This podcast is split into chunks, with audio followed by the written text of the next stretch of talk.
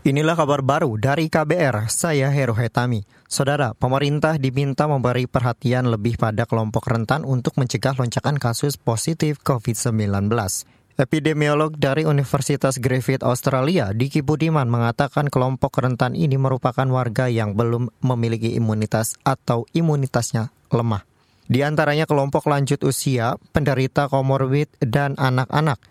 Diki Budiman mengatakan lonjakan kasus COVID-19 saat ini tidak boleh dipandang remeh, apalagi akan ada pergerakan orang secara besar-besaran di masa libur Natal dan Tahun Baru.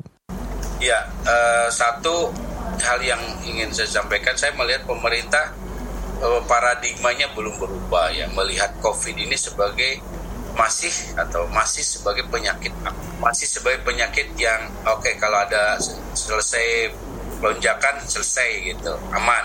Itu sesuatu yang sangat disayangkan ya karena artinya kita nggak belajar ya dan epidemiolog dari Universitas Griffith Australia Diki Pudiman mengatakan perlu ada intervensi dari pemerintah untuk mencegah penyebaran COVID-19 di antaranya memastikan fasilitas cuci tangan tersedia di tempat umum.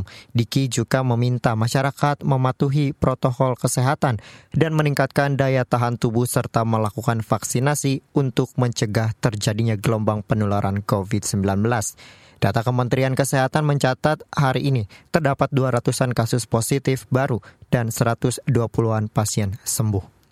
Kita ke informasi selanjutnya, Saudara Pusat Pelaporan dan Analisis Transaksi Keuangan (PPATK) siap bekerja sama dengan Komisi Pemilihan Umum KPU dan Badan Pengawas Pemilu (Bawaslu) terkait penanganan dugaan transaksi janggal dana kampanye. Juru bicara PPATK Natsir Kongah membenarkan ada dana kampanye yang berasal dari transaksi haram, yaitu dari tambang ilegal. Menerima laporan, kemudian secara reaktif juga menyampaikan laporan hasil laporan kepada Bawaslu KPU dan tadi bila mana ada indi, uh, informasi uh, lebih lanjut yang dibutuhkan kita bisa segera sampaikan. Seperti itu. Jadi kita lebih proaktif lah ya karena ini untuk kepentingan kita sebagai bangsa negara agar kita terus lebih baik lah lebih, lebih bagus ya Sementara itu lewat keterangan tertulis kepada KBR, Kepala PPATK Ivan Yustia Vandana mengatakan analisis temuan data telah diserahkan ke KPU dan bisa dipertanggungjawabkan.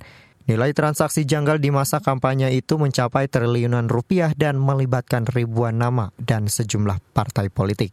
Kita ke informasi lain, saudara kita ke mancanegara. Sejumlah negara di kawasan Asia dilanda cuaca super dingin, di antaranya Tiongkok dan Korea Selatan. Di Tiongkok, sejumlah wilayah bahkan mencatat rekor temperatur terendah dalam 40 tahun terakhir. Di antaranya di Provinsi Shanxi, Hebei, dan Liaoning. Di Heilongjiang, suhu bahkan mencapai di bawah 40 derajat Celcius.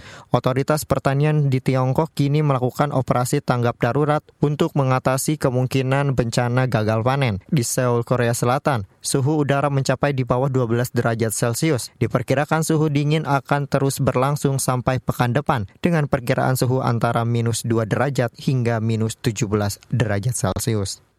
Inilah kabar baru dari KBR, saya Hero Hetami.